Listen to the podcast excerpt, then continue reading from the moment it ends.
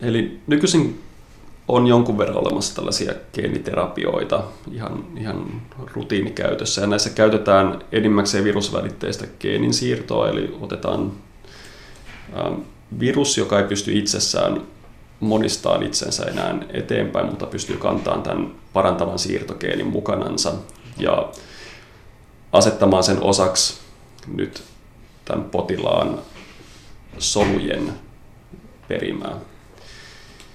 Ja tämä on enemmän tai vähemmän sat, äh, sattumanvarainen tapahtuma, eli tämä siirtogeeni voi siirtyä yhtenä tai useampana kopiona jonnekin päin sitä perimää. Ja tietyllä todennäköisyydellä äh, niin eräille tietyille alueille perimää, mutta peri, käytännössä äh, niitä siirtogeenejä saattaa mennä, mennä mihin vaan. On mahdollista tehdä tällaista kohdennettua geenin siirtoa, jossa tämä siirtogeeni saadaan liittymään ihan haluttuun paikkaan niin perimää tai genomia.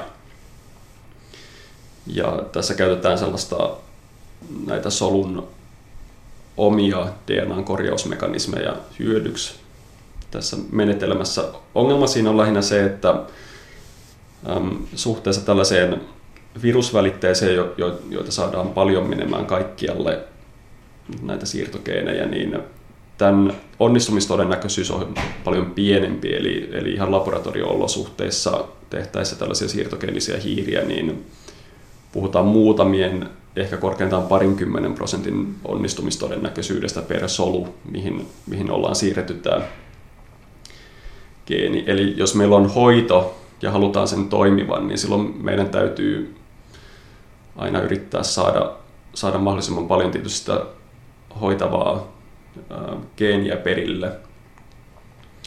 Näillä on tietysti omia ongelmia, eli tällaista, varsinkin alku, alkuvaiheessa ollut paljonkin, paljonkin haastetta siinä, että nämä on aiheuttanut epätoivottavia vaikutuksia, joskus jopa sairastuttanut pahemmin nämä siirtogeenit.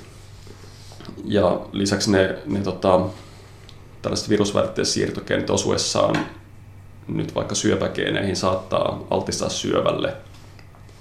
Eli, eli tällaisella geenihoidolla saattaa olla, saattaa olla virus, virusvälitteisten ta, geenien tapauksessa tämmöinen syövälle altistava, altistava rooli.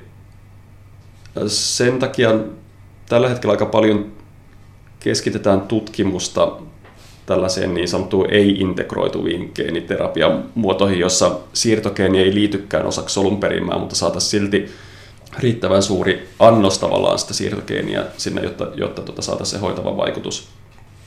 Ongelma näissä on toiseksi ollut, minkä kanssa taistellaan, on se, että nämä siirtogeenien vaikutukset jää silloin lyhyt aikaisemmiksi kuin mitä ne olisi siinä tapauksessa, että ne asettuisi pysyvästi osaksi sitä solun perimää.